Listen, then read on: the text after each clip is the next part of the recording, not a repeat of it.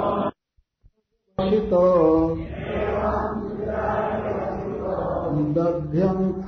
दध्यङ्गाथर्वणस्तनु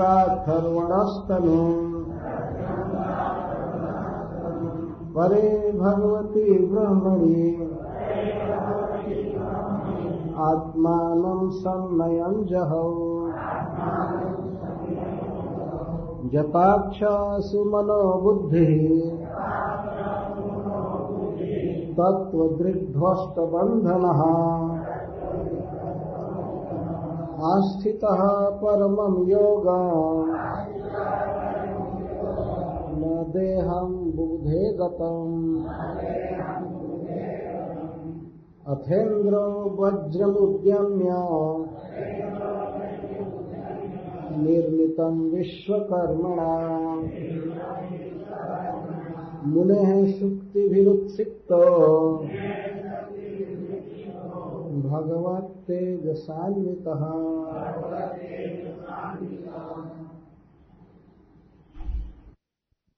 कर रहे थे। देवगण दध्यन मुनि के आश्रम पर पहुँचे हैं और दध्यन मुनि उनसे कुछ बातें कर रहे हैं। देवता भी बातें किए। अंत में दध्यन मुनि ने कहा कि आप लोगों के लिए मैं इस देह को त्याग दूँगा। इसके विषय में विस्तार से चर्चा हुई थी। किस प्रकार उन्होंने देह त्याग किया, यहाँ से वर्णन प्रारंभ कर रहे हैं। श्री शुक्लवाच ध्यान रखना चाहिए कि यह कथा गंगा जी के तट पर श्री सुखदेव गोस्वामी कह रहे हैं महाराज परीक्षित के लिए। और वहाँ पर हज़ारों हज़ारों अन्य ऋषि मुनि थे। महाराज परीक्षित को भी देह त्यागना है तो इस प्रकार की बातें महाराज परीक्षित के लिए बहुत सुंदर हो रही थी। दध्य मुनि ने देह त्याग किया। एवं कृतव्य व्यवसित व्यवसाय का अर्थ होता है निर्णय। कृतम व्यवसितम जेल सह। इस प्रकार से दधीची मुनि ने निर्णय किया। क्या निर्णय किया? कि मेरा शरीर एक दिन मुझे छोड़ देगा, इसलिए मैं इसको आज ही छोड़ रहा हूँ। और यदि आप लोगों का हित होता है तो अवश्य ले लीजिए इस शरीर को। उन्होंने परोपकार को ही, दूसरों के दुख को दूर करने को, सुखी करने को ही जीवन का सबसे बड़ा लाभ माना। यह उनका व्यवसाय था, यही निर्णय था।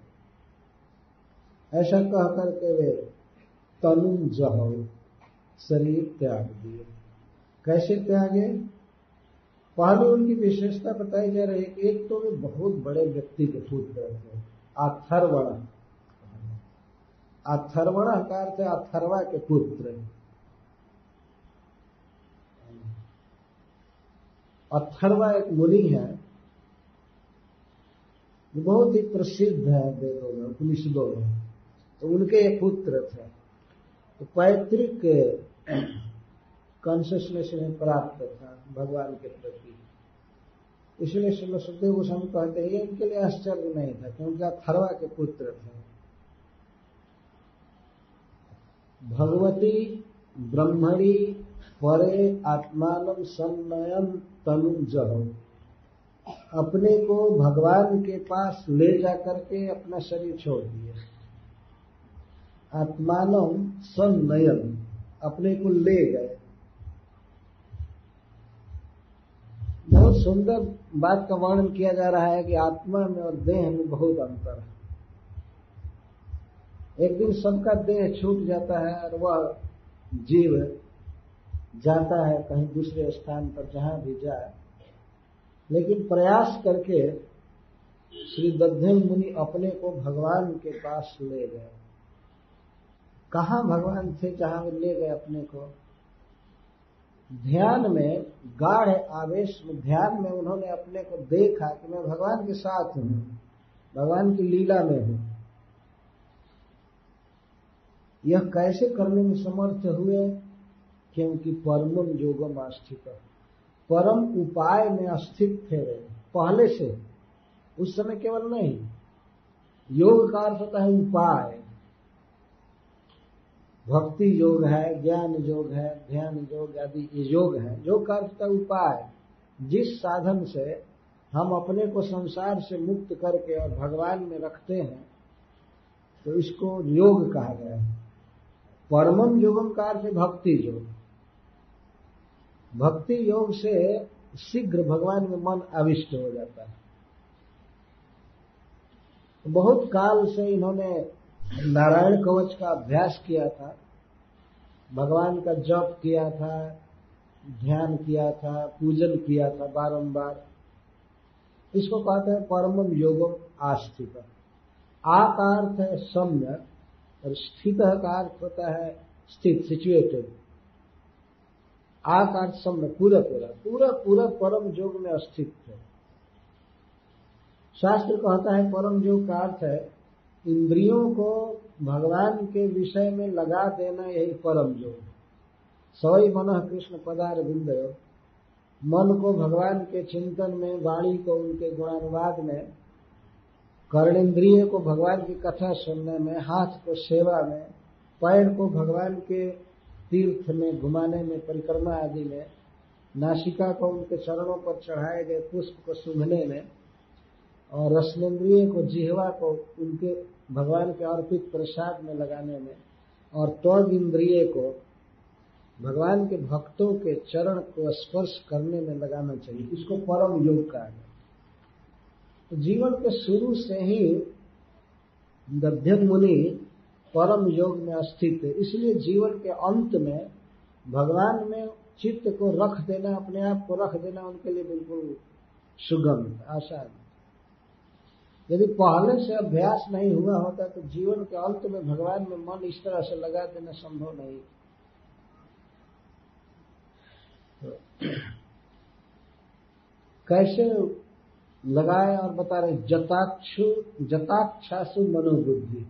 चार चीज़ों को जत कंट्रोल्ड किए थे। पहले से और इसमें विशेष।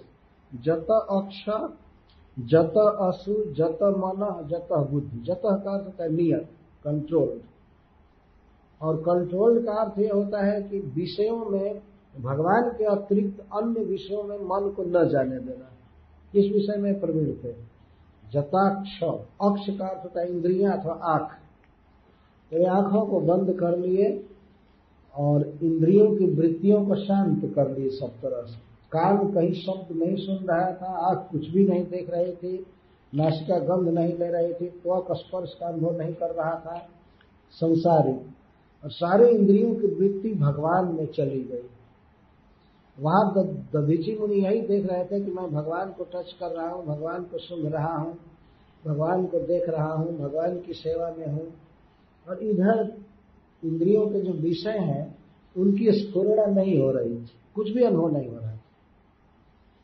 इसको कहते हैं जताक्षा से मनोबुद्धि। मन में भगव, भगवान भरे थे बुद्धि में और इंद्रियों में और प्राण में। तत्व दृग दृग का दृष्टि। भीतरी आँखें देख रहे थे केवल तत्व को। तत्व ध्वस्त बंधन। भगवान से इनको इतना आनंद की प्राप्ति हो रही थी भगवान के रूप गुणादि का अनुभव करके अन्य समस्त वासनाएँ इनकी समाप्त हो गई। क्या क्या वासना जीव में होती है? जीने की, जी करके खाने, पीने, स्वर्ग घूमने, देवता बनने की। अनेक प्रकार की कामनाएँ जीव को होती है। पर दधीची मुनि के मन में न तो मुक्ति की वासना थी, न भुक्ति की वासना थी। वासना को, इच्छाओं को ही बंधन कहा गया है। इस संसार में। जब तक इच्छाएँ हैं, तब तक यही रहना पड़ेगा। बंधन लगा हुआ है जीव का। पर दध्यन मुनि ध्वस्त बंधन, ध्वस्तानी बंधनानी जस्य सर इनके सारे बंधन ध्वस्त हो चुके तत्व दृढ़ होने के कारण, जब तक भगवान के रूप आदि का अनुभव नहीं होगा जीव को, तब तक संसार के रूप रस को भोगने की लालसा जाएगी नहीं। ये संभव नहीं है। इसीलिए शिल सुखदेव गोस्वामी गध्यंग मुनि के लिए कहा था तत्व दृढ़ चूँकि भगवान के रूप का अनुभव कर रहे थे, शब्द का, रस का, गंध का, इसीलिए भुक्ति और मुक्ति तक की इनकी वासना समाप्त हो चुकी थी। ध्वस्त बंधन। परम योग में अस्थित थे, अपने को भगवान के लीला में ले गए पर ब्रह्म भगवान के पास और इस तरह से तनुन जहल शरीर छोड़ दिए। और इतना तल्लीन थे भगवान की लीला में, इतना तल्लीन थे कि न देहम बुधे गतम। गतम देहम न बुध कब देह आत्मा से गिर गया, इसको जाने भी नहीं। श्रीमद भागवत में एक उदाहरण दिया गया है। योगी लोग इस तरह से शरीर छोड़ते हैं, उनको पता नहीं लगता है। जैसे मदिरा मदांध व्यक्ति कभी कभी यह नहीं जान पाता है कि उसकी लुंगी खुलकर गिर गई है। वो ये नहीं जान पाता। या दुपट्टा गिर गया है, चादर गिर गया है। देखा है आप लोगों ने, शराब पिया हुआ आदमी इस तरह से। हमने तो कई बार देखा भागवत में ये सब दृष्टांत दिए गए। मदिरा मदान है, मदिरा पीने से बुद्धि भ्रंश हो जाती है और उसको पता नहीं लगता है मैं कहा हूँ, क्या बोल रहा हूँ। तो जो भी वस्त्र रहता है, फ्री वो गिर जाता है। कुर्ता तो नहीं गिर सकता क्योंकि वो तो फंसा रहता है। लेकिन चादर, जो कभी कभी टोपी सब गिर जाता और रहे। तो जैसे उस मदिरा मदान व्यक्ति को यह पता नहीं चलता है कि उसका वस्त्र गिर गया है, उसी तरह से उच्च कोटि के योगियों को यह अनुभव नहीं होता है कि उनका शरीर गिर चुका है। अरे भगवान के रस से मदान्ध रहते हैं। केवल मदान्धता की दृष्टि से उपमा दी गई एक की स्थिति तो बहुत नीचे है और एक की बहुत हायर है। परंतु देह को भूलने के विषय में ऐसा ही है। तो दध्यन मुनि भी नहीं जान पाए कि उनका देह गिर गया इस तरह से देह छुट गया बल्कि दध्यन मुनि को बहुत आनंद मिल रहा था कि अब वे देह छोड़ने जा रहा हैं। जिस तरह से हम लोग शाम को सोने जाते हैं बेड लगाया जाता है, सोते हैं आराम से। तो हम लोग चाहते हैं कि जितना सुख से सो जाए। सोने का मतलब कि हम देह भूल जाए, देह की स्मृति न रहे। जिस तरह हम सोना चाहते हैं सुख के साथ, उसी तरह से भक्त वास्तव में भगवान के पास जाना चाहता है, उस देह को छोड़ना चाहता है। भागवत में एक और दृष्टांत दिया गया है सांप का एक केचुल होता है। केचुल का सांप के शरीर पर एक प्लास्टिक जैसा सर्पाकार कवर हो जाता तो केचुल कहते सांप का। तो वह एक दिन छूट जाता है और उसको छोड़ने के लिए सांप व्याकुल रहता है। तो किसी दर्रे में या कहीं पर फंसा करके उसको छोड़ देता इस तरह से शरीर एक दिन छूट जाता है। आनंद आता है शरीर छोड़ने में। शरीर एक बहुत बड़ा बंधन है। पर विषयी आदमी के लिए तो बाप रे बाप, मैं ही देह हूँ। देह न जाही अरे ठंडा लगना यदि बर्दाश्त नहीं हो पाता है तो देह जाने की बात तो बहुत दधीची मुनि के देह त्याग की बात हो रही है न देहम बुद्धे गतम। देह कब चला गया वे नहीं जाने। चले। न देहम बुद्धे गतम। देह गतम न बुद्धे देह कैसे चला गया? नहीं जाने। जिसको देह की स्मृति नहीं है। हरि बोल हरि बोल तो पीछे आना, ऊपर बैठना ही नहीं हो सकता। नीचे नीचे। नीचे बैठाइए जगह दीजिए।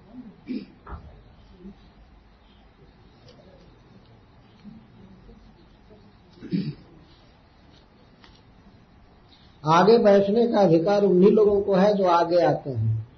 ये कथा का नियम है समझे? ये बात मैं आज अनाउंस कर रहा हूँ। चौधरी शब्द समझ लेना चाहिए। आगे बैठने का अधिकार केवल उसी को है जो आगे आते हैं।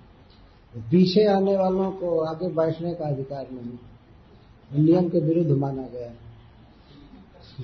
हाँ, हाँ। कोई भी व्यक्ति हो, जो पीछे आता है, उसको पीछे बैठना चाहिए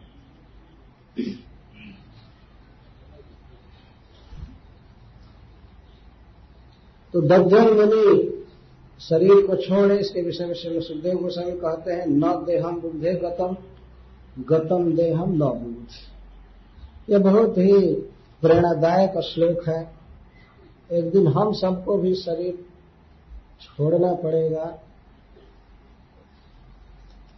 छोड़े अपनी खुशी से, वो तो बहुत अच्छी बात है। लेकिन छोड़े या न छोड़े, माया तो छुड़ाएगी।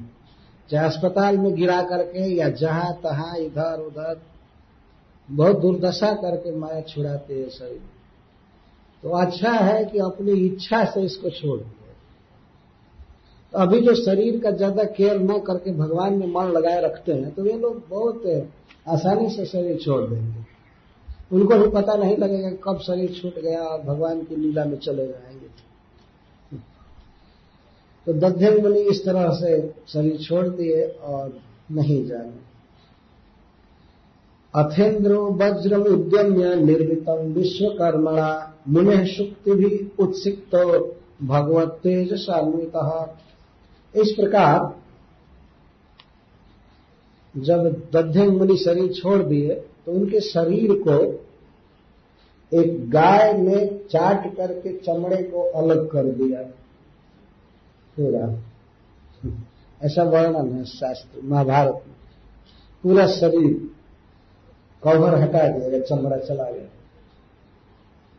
तब उनके अस्थि को ले गए देवता लोग अपने स्थान पर।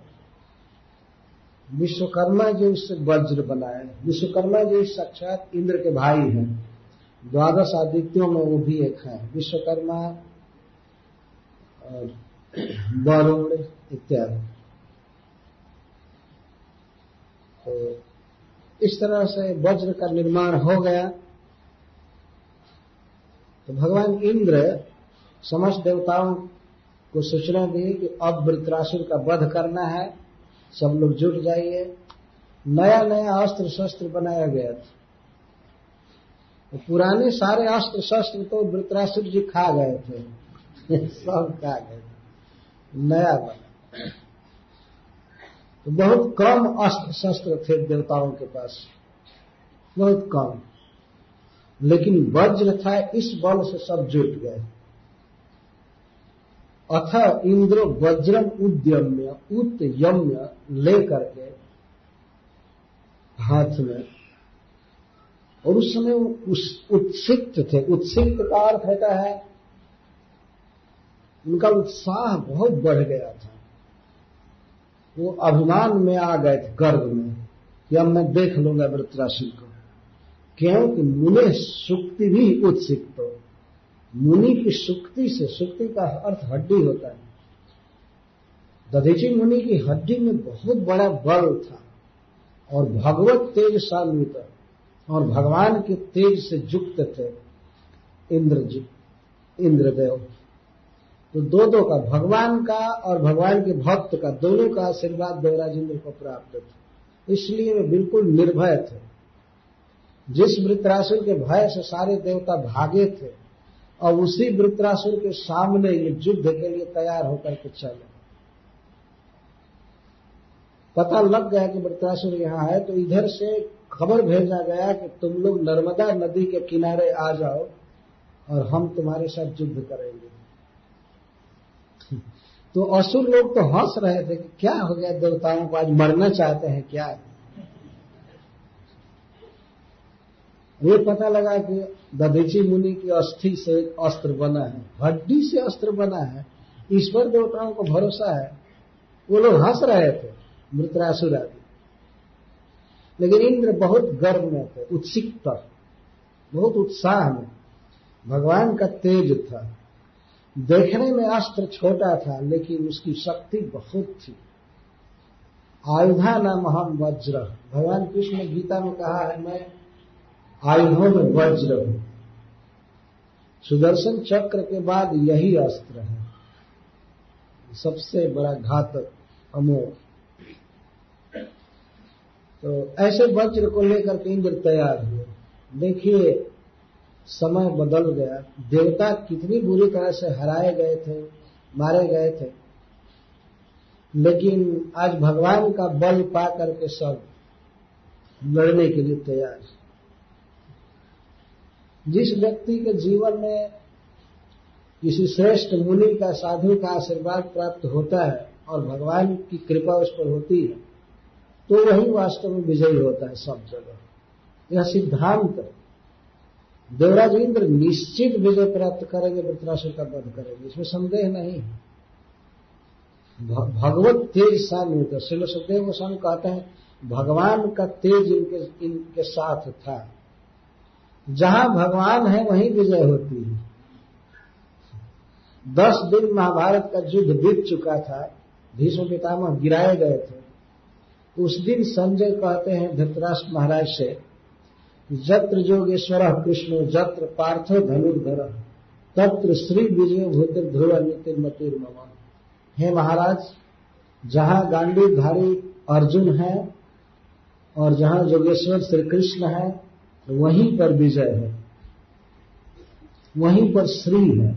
सफलता है। यह धन है, वैभव है। तत्र श्री विजय, भूति, ध्रुवा, नीति, मति, मम। ये मेरी मति है। मेरी मति का अर्थ मेरी मान्यता है। संजय भी बहुत बड़े व्यक्ति थे। वे कहते हैं, धृतराष्ट्र महाराज से कि महाराज, आप जो पूछ रहे हैं कि हमारे पुत्र और पांडु के पुत्र कुरुक्षेत्र में जुट करके क्या किए? तो जो हुआ रिज़ल्ट तो आप सुन ही लिए कि भीष्म गिर गए। आपके सारे पुत्र मारे जाएँगे, विजय पांडवों की होगी, क्योंकि उस पक्ष में अर्जुन है और कृष्ण है। ये समझ लीजिए। धृतराष्ट्र से स्वयं कह रहे हैं कि आपके पक्ष की पराजय निश्चित है। जहाँ कृष्ण है, वहीं श्री है, वहीं विजय है, वहीं भूति है। भूति का अर्थ होता है, विभूति धन वैभव, पद और ध्रुव नीति वहीं पर धर्म है, वहीं नैतिकता है, जहाँ श्री कृष्ण रहते हैं, वहीं धर्म रहता है। पांडवों के पक्ष में धर्म है, क्योंकि भगवान उस पक्ष में है। यह मेरी मति है, मेरी मान्यता है। आप अब भी युद्ध को रोक दीजिए। संजय के कहने का आशय यह था। लेकिन वो अंधा धतराष्ट्र, यही पूछता था, आगे कहो क्या हुआ है, आगे कहो क्या और कभी कभी बीच में कहते थे, मैं जानता हूँ कि पृथ्वी का भार दूर करने के लिए भगवान अवतार लिए हैं, सब मारे जाएँगे, लेकिन जो भी हो, आगे कहो क्या हुआ यही कहा करते थे।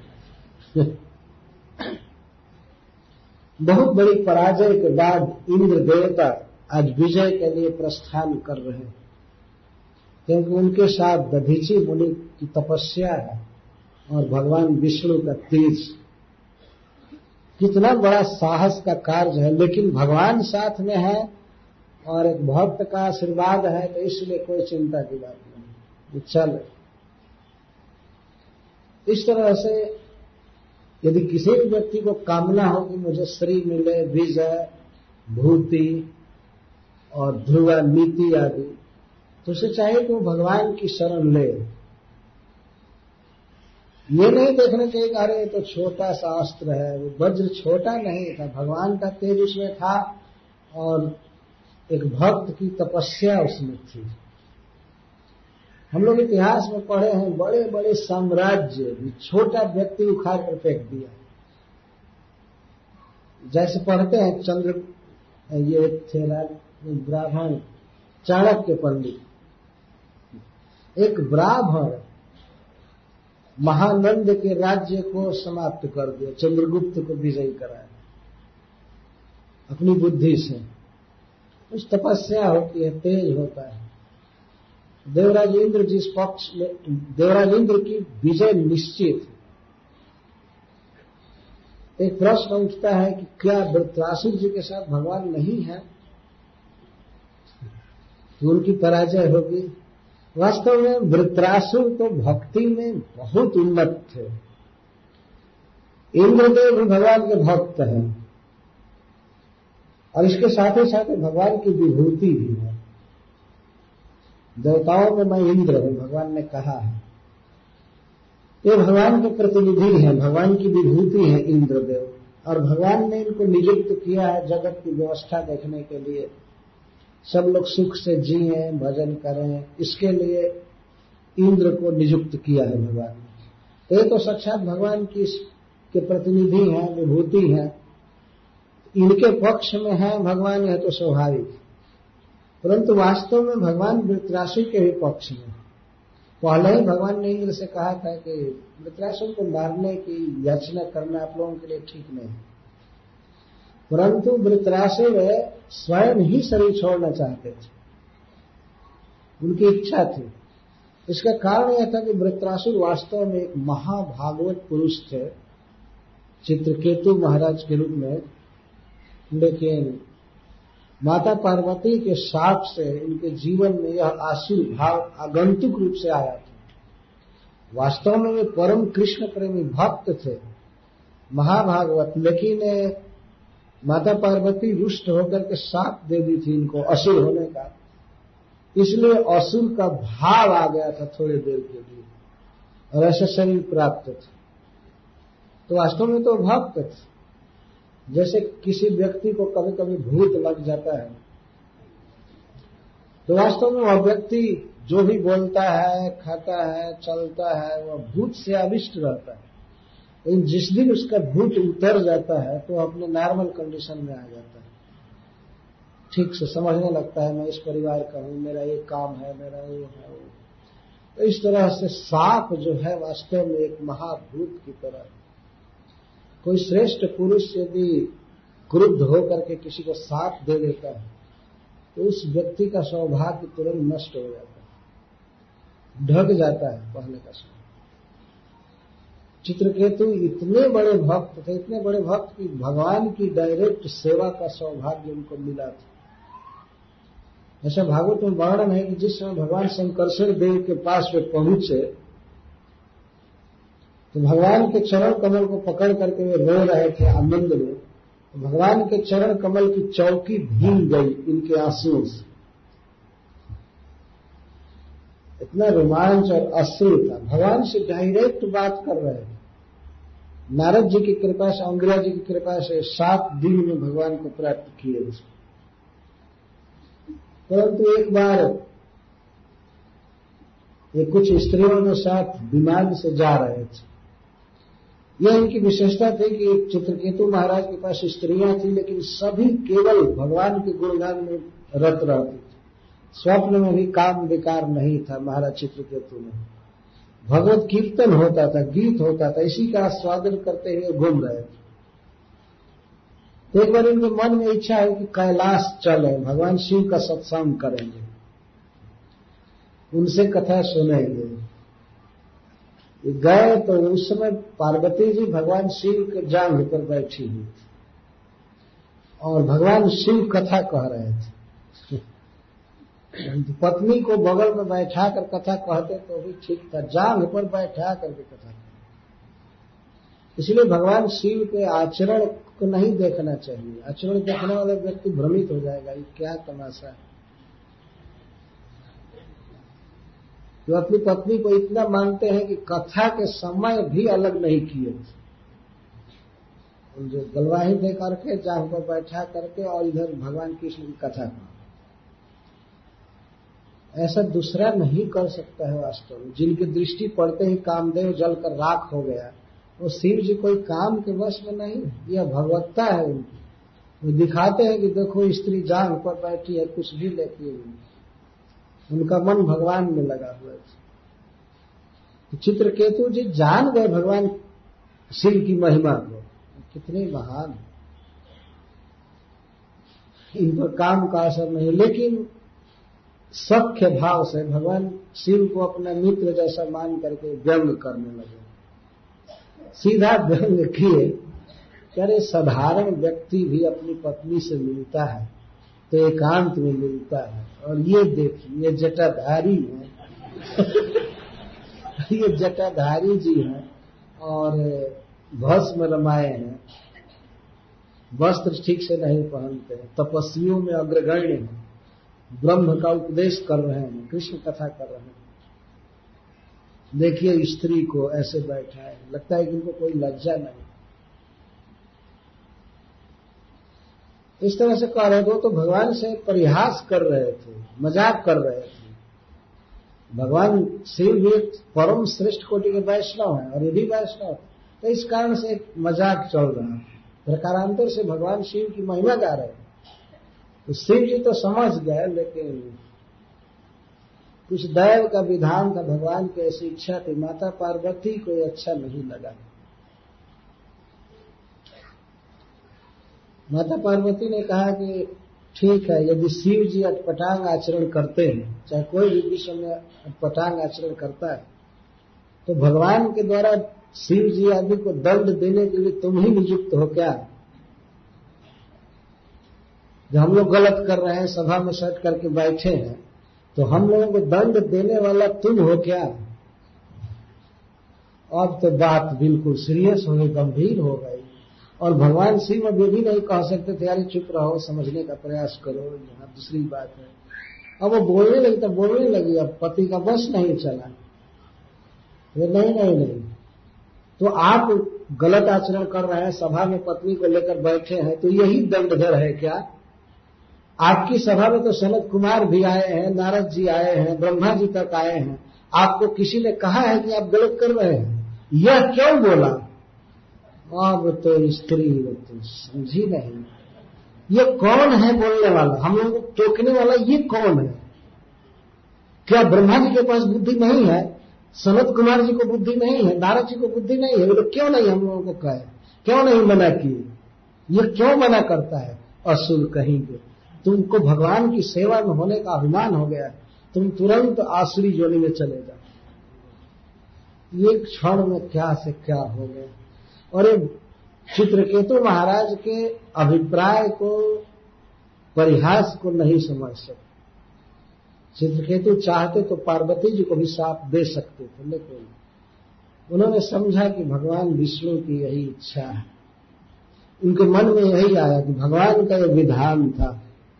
ये होने वाला था। तो वे माता पार्वती के चरणों में गिर गए और कहे कि, माँ मैं जानता हूँ जो कुछ होने वाला था, वही आपके मुख से निकला है। मुझे इसका शोक नहीं है कि मैं असुर योनि में जाऊँगा। परंतु इस बात पर मुझे तकलीफ़ है कि मेरे बातों से आपको दुख लगा। इसके लिए आप क्षमा कर दीजिए। न तो असुर होने का इनको दुख हुआ न तो दुख भोगने का कुछ भी। ये समझ गई भगवान का यह विधान। था नहीं तो अकस्मात ऐसा कैसे हो सकता है? एक बार भगवान की सेवा में रहने वाला व्यक्ति इतना उन्नत पद पर और तुरंत असुर योनि में जाए तो समझ गए कि भगवान का विधान। तो सभी सभा के लोग जो थे, वे अब थोड़ा डर रहे थे कि पार्वती जी को ये साथ न देना चालू करेंगे लेकिन उन्होंने साथ नहीं दिया। उल्टे प्रणाम करने लगे और करने लगे। वहीं पर श्री सुखदेव गोस्वामी कहते हैं, यही साधु का लक्षण है। सह लेना चित्र की तुम कम नहीं थे प्रभाव में, भी साथ दे सकते थे लेकिन उन्होंने नहीं दिया। सिर से नम्र भाव से माता पार्वती के साथ को उन्होंने स्वीकार किया। वही चित्रकेतु महाराज, त्वष्टा के यहाँ यज्ञ में उत्पन्न हुए वृत्रासुर के रूप में। तो मैं यह कह रहा था कि जैसे कोई व्यक्ति भूत से अविष्ट हो जाता है, वैसे ही माता पार्वती के साप से कुछ देर के लिए आसुर भाव इनमें आ गया था। परंतु वह तो कभी भी उभर सकता था, ये उनका भगवत प्रेम कभी भी उभर सकता था। और वह बिल्कुल युद्ध में उभर गया। इसी में भागवत में वर्णन है। और वही हम लोगों के इस भागवत सप्ताह का मुख्य विषय है। युद्ध में जहाँ मार काट मची हुई है, जीतने और हारने का कंपटीशन लगा हुआ है सब कुछ, उस युद्ध के मैदान में उनके मन में आ गया कि अब मैं इस शरीर को छोड़ना चाहता हूँ, छोड़ने के लिए व्याकुल हो गए। और इंद्र से प्रार्थना करने लगे, मारिए मारिए, वज्र, मारिए, मैं जाऊँ भगवान के पास, मैं कब तक इस असुर शरीर में रहूँगा, मैं इसमें रहना नहीं चाहता। तो इस तरह से चाहे इंद्र हो या वृत्रासुर, वास्तव में दोनों भगवान के बहुत प्रिय हैं। तो वृतरासुर तो भक्ति में बहुत अग्रसर बहुत अग्रसर। इनका मिसाल दिया, इनका उदाहरण दिया जाता है शुद्ध भक्तों में वृतासुर जी का। और इंद्र भी भगवान के परम प्रिय हैं। इंद्र तो भगवान के पुत्र की तरह है। जैसे पिता अपने पुत्र के अपराध को क्षमा करता है, इस तरह से भगवान इंद्र का हमेशा मदद करते हैं। कई बार देखा गया है। जैसे एक बार यज्ञ में बाधा देने के कारण पृथ्वी महाराज मारना चाहते थे इंद्र को वध करना चाहते तो डायरेक्ट ब्रह्मा जी आकर के रोके। नहीं अब ऐसा मत कीजिए। इंद्र भगवान की विभूति है और आप भी भगवान के अवतार आपके द्वारा योग्य काम नहीं है कि आप इंद्र का वध करें। अब मत कीजिए यज्ञ रोक दीजिए। तो यज्ञ रोक दिए पृथ्वी महाराज, इंद्र का वध नहीं किया। और इसके बाद भगवान प्रकट हुए तो इंद्र को साथ में लेकर प्रकट हुए। और इंद्र के बिहाफ में भगवान क्षमा मांग रहे थे पृथ्वी महाराज से इन्होंने आपका यज्ञ भंग किया है, इसके लिए क्षमा कर दीजिए। मुझे लगता है कोई पिता अपने पुत्र को लेकर के क्षमा मांगने जा रहा है। तो इंद्र से भगवान का बहुत स्नेह है और इंद्र भगवान के शरणागत भक्त है। कोई भी संकट पड़ता है तो सीधे भगवान को पुकारते हैं। तो भगवान उनके साथ है ही और वृत्रासुर शरीर छोड़ना चाहते ही हैं। उस शरीर में उनको रहने देना भी ठीक नहीं था। इसलिए उनका वध करा करके उनको अपनी सेवा में लेना है भगवान चाहते थे। तो वृत्रासुर पर भी कृपा थी भगवान की, और इंद्र पर भी कृपा थी। वृत्रासुर के प्रति भगवान कोई कठोर व्यवहार नहीं कर रहे थे। तो इंद्र के लिए यहाँ शब्द आया है, मुनि सुक्ति भी उत्सिक्त हो भगवत तेज सान्वित भगवान के तेज से युक्त थे और चले विजय करने के लिए। बहुत बड़ी शक्ति से युद्ध करना था। वृत्रासुर सामान्य नहीं थे। आप जरा विचार कीजिए जो सबके अस्त्र शस्त्र को मूली गाजर की तरह खा गया था, उसके सामने वो लड़ते क्या है? अब केवल इतना ही बचा था कि सबको पकड़ पकड़ करके वो खा जाए। इसके लिए भागे थे। लेकिन ऐसे विकराल वृतरासुर के सामने पुनः इंद्र आ गए और सारे देवता जो भागे थे, वे आ गए। यह है भगवान का आशीर्वाद। जिस व्यक्ति पर भगवान की कृपा होती है, वो इस तरह से महान शक्तिशाली हो जाता है। अब कोई भय नहीं था। भगवान ने आश्वासन दिया था कि आप मारेंगे वृतरासुर को। मत तेजल को बृंगिता मेरा तेज आप में जाएगा और आप मारेंगे वृतरासुर को। डरिएगा मत। देव इंद्र और देवता लोग कहने लगे थे कि हम नहीं जाएँगे उसके पास।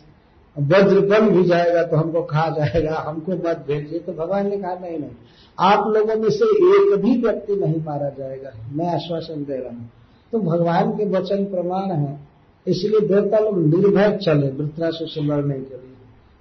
तो देवराज इंद्र ऐरावत नामक हाथी पर चढ़े थे। मृतो देव गणई सर्वे गजेंद्रो पर शोभत स्तूय मानो मुनि गणई त्रैलोक्यम हर्ष सारे देवता अपने अपने वाहनों पर चढ़ करके इंद्र के साथ थे। वृत, सर्व देव सर्वई देव गण। सभी देवता चल रहे थे। अब तो सबका उत्साह बढ़ा था, कोई भय नहीं था वृतरासुर से लड़ने में। वो सब चले गजेंद्रो परी अशोभता। भगवान इंद्र बहुत सुंदर लग रहे थे। शिल सुखदेव गोस्वामी लगता है, जैसे फ़ोटो खींच रहे हैं। गजेंद्र ऊपरी अशोभता। गजेंद्र के ऊपर बहुत सुंदर लग रहे थे भगवान ने डायरेक्ट आलिंगन किया था इंद्र का और कहा था कि आप नहीं मारे जाएँगे, आप मारेंगे वृत्रासुर को। देवताओं पर कृपा दृष्टि से देखे थे, इसीलिए सब निर्भय थे। बहुत सुंदर लग रहे थे इंद्र, अशोभता। और स्तूय मानव मुनिगण मुनिगण स्तुति कर रहे थे इंद्रदेव की, उनके बल की। उनके भक्ति की प्रशंसा कर रहे थे। तो भगवान जिसके भक्ति से प्रभावित होकर के परामर्श दिए थे, यह करो यह करो, ऐसे जाओ, ये करो तो बहुत महान व्यक्ति तो मुनिगण स्तुति कर रहे थे। तो इंद्र हाथी पर शोभा दे रहे थे और ऐसा लग रहा था जैसे तीनों लोगों को हर्षित कर रहे हैं। युवक शब्द क्यों लगाया गया? क्योंकि अभी तीनों लोग हर्षित था नहीं। जब तक वृत्रासुर जी रहा था, तब तक तीनों लोगों में रहने वाले प्राणी भयभीत थे। किधर से आकर के दस बीस लाख को पकड़ कर खा जाएगा, कोई पता नहीं। वृत्रासुर के लिए दस बीस लाख आदमी को खाना उनके लिए ब्रेकफास्ट था। वो पूरा लंच और डिनर नहीं था। तो तीनों लोक में लोग जहाँ तहां पर्वत में इधर उधर छिप करके, हा नाथ, हा विष्णु, हे कृष्ण, रक्ष पाहि पाहि रक्ष रक्ष, यही कह रहे थे। लेकिन जब इंद्र हाथी पर चढ़े वृत्रासुर को मारने के लिए तो सुखदेव सुखदेव गोस्वामी कहते हैं, त्रैलोक्यम हर्षण इव। तीनों लोगों को हर्षित करते हुए से एक बार हर्ष तो हुआ तीनों लोगों में कि इंद्र के हाथ में वज्र है और मारने जा रहे हैं। तो तीनों लोग हर्षित हुए, लेकिन पूरा हर्षित नहीं हुए। जब तक वो मरेगा नहीं, तब तक हर्षित नहीं हो सकते।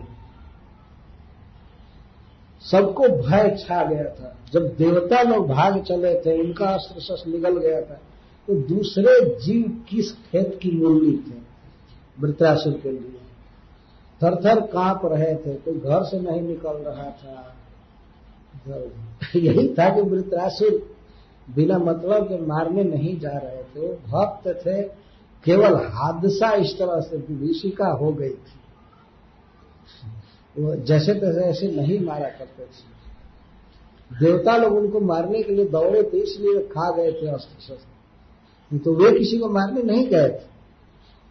पर अब देवता लोग एकजुट होकर के वृत्रासुर का वध करने के लिए जा रहे हैं। और वृत्रासुर समस्त दानवों के सेना के साथ हो गए थे। इनका वर्णन आएगा, जितने भी श्रेष्ठ कोटि के असुर सेनापति थे, सब वृत्रासुर के साथ हो गए थे। एक तो वृत्रासुर अकेले ही सर्व समर्थ थे। किसी के सहाय की कोई आवश्यकता नहीं थी। लेकिन फिर भी सब जुट गए थे। एक साथ। वृत्रम अभ्यद्रवत, शत्रु असुरानिक जुक्त पै। पर्यस्त मूलसा राजन क्रुद्ध रुद्र तो समस्त देवताओं से युक्त होकर के वे बहुत सुंदर लग रहे थे। और वृत्रासुर के प्रति चले। हाथी तेज गति से चला। देवता लोग भी बड़े वेग से चले। वृत्रासुर का वध करने के लिए। वृत्रासुर कहाँ थे? असुरानिक युक्त पर परिवस्त असुर सेनापतियों से युक्त थे, वृत्रासुर। इसका अर्थ है कि उधर भी विशाल सेना जुटी हुई थी। यह नर्मदा नदी स्वर्ग में है। यहाँ जो नर्मदा जी है, इनके तट पर युद्ध नहीं हुआ था। यह युद्ध स्वर्ग में हुआ था और प्रथम चतुर्युग में हुआ था। इस समय अट्ठाईसवां चतुर्युग चल रहा है। जो प्रथम चतुर्युग में युद्ध हुआ था, उस समय शायद प्रथम चतुर्युग में भी महाराज मनु के प्रथम चतुर्युग में हुआ था। हमको ठीक से धारणा नहीं कौन सा चतुर्युग था, इसमें वर्णन है। ततः असुराणाम असुर रण परम दारुण त्रेता मुखे नर्मदायाम अभवत प्रथमे युगे। प्रथमे युगे प्रथम चतुर्युग में युद्ध हुआ था, त्रेता के प्रारंभ में। कहाँ पर? नर्मदाया स्वर्गीय नर्मदा नदी के तट पर यह युद्ध हुआ था।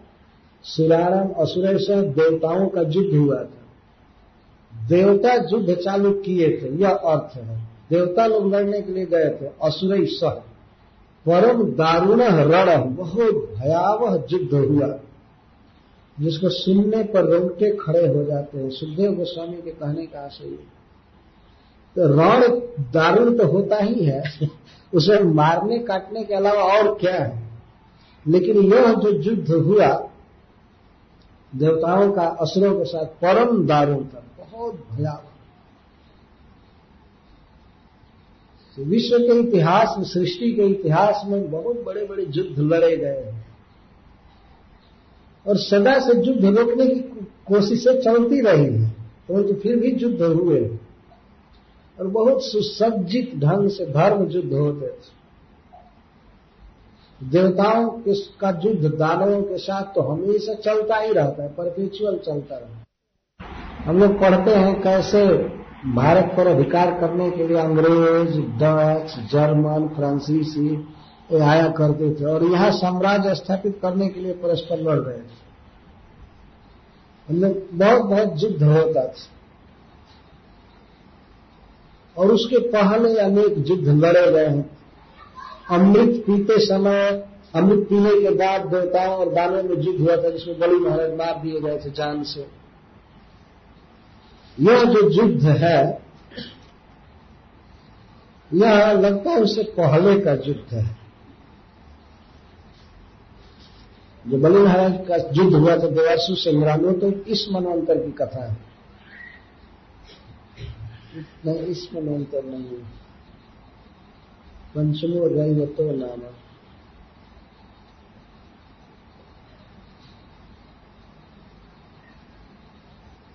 इस मनवंतर में तो भगवान ने बलि महाराज पर कृपा किया था।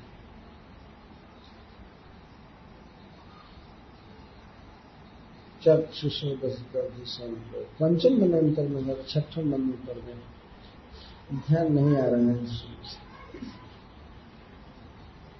यह उसके पहले की घटना है। नर्मदा के तट पर बहुत भयावह युद्ध हुआ था। सारे असुर जुटे थे और सारे देवता यहाँ पर वर्णन कर रहे हैं कौन कौन लोग जुटे हुए थे। तो देवराज इंद्र के साथ सारे देवताओं की जाति बता रहे हैं। रुद्र वसुभिरादित्य अश्विभ्यम पितृवाहिनी भी मरुद्भी रेभिर साध्य विश्वदेव मरुदपति दृष्टवा वज्र धर्म सक्र असुरों ने देखा कि इंद्र के साथ कौन कौन है। तो समस्त रुद्रगण थे। रुद्रगण से तात्पर्य यह है कि भगवान शिव की जितनी भी सेना थी वे सब इंद्र के साथ। सारे रुद्र लोग थे तो वही कई करोड़ करोड़ होंगे। सब भेजा था भगवान शिव ने। अथवा कम से कम ग्यारह रुद्र, और उनके अधीन रहने वाले भूत, प्रेत आदि जो थे, वो सब इंद्र का साथ दे रहे थे। और रिभु भी, रिभु नाम के देवता है, जिनको भृगु जी ने उत्पन्न किया था। तो वे सब थे। रुद्र दसु भी और आठों दसु आदित्य, माता अदिति के सभी पुत्र, अश्विन दोनों अश्विनी कुमार, समस्त पीतर, समस्त अग्निदेव, उनचासों मरु, रिभु, साध, विश्वदेवा, इन सब के साथ मरुदपति थे। इंद्र को मरुदपति कहा जाता है। मरुद गणों के नायक। इन, इनको इस रूप में जब देखा असुरों ने ऐसा साहस इंद्र का, इंद्र बीच में थे और चारों तरफ़ बहुत दूर में समस्त देवता थे। इसको देख करके असुर सह नहीं सके। इंद्र का यह साहस देख करके असुर सह नहीं सके। असुरों का उत्साह बढ़ा था, क्योंकि वृत्र पूरा सरा। असुरों के सेनापति वृत्रासुर थे। वे अकेले ही बहुत समर्थ थे, इसीलिए वे लोग तो देवताओं को कुछ गिन ही नहीं रहे थे। लेकिन जब देखा उन्होंने, देवराज इंद्र का की शान इतनी बढ़ी हुई है तो वे लोग सह नहीं सके और तुरंत तैयार होकर के, और इंद्र की सेना के आगे सब जगह फैल करके और रोके, कहा आ रहे हैं? इस तरह से कह कर कर सिंह नाद कर रहे थे। सिंह जैसे दहाड़ते हैं, वैसे दहाड़ने लगे। आओ आओ, हम अभी बता देते हैं तुमको। सज करके, लेकिन वे नहीं जानते थे कि इंद्र इस समय काल से भी लड़ करके मार सकते हैं, समर्थ काल भी इंद्र को हरा नहीं सकता था। उस भगवान डायरेक्ट कहे थे, युद्ध करने के लिए। इस बात का पता नहीं था असुरों को। तो असुरों के साथ कौन कौन थे? श्री सुखदेव गोस्वामी अद्भुत तरीके से वर्णन कर रहे हैं। ध्यान से सुनिए। देवताओं में किसी का नाम नहीं रखे इंद्र के अलावा। उनके जातिवाचक नाम रखे रिभु वसु, रुद्र, विश्वदेवा, साध्य, या आदित्य आदि। लेकिन असुरों के नाम रख रहे हैं। जो सबसे बड़े बड़े शक्तिशाली सेनापति थे, उनके नाम रख रहे हैं।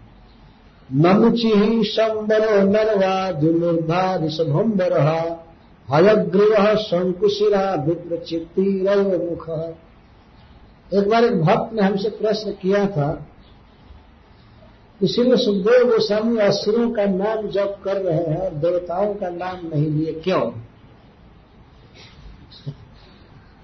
और जातिवाचक केवल शब्द दिए और असुरों का नाम ले रहे हैं। नमुची समुद्र मंथन जब हुआ था अमृत प्राप्ति के लिए, उस समय देवराज इंद्र ने नमुची का वध किया, बाद में। तो यह नमुची था।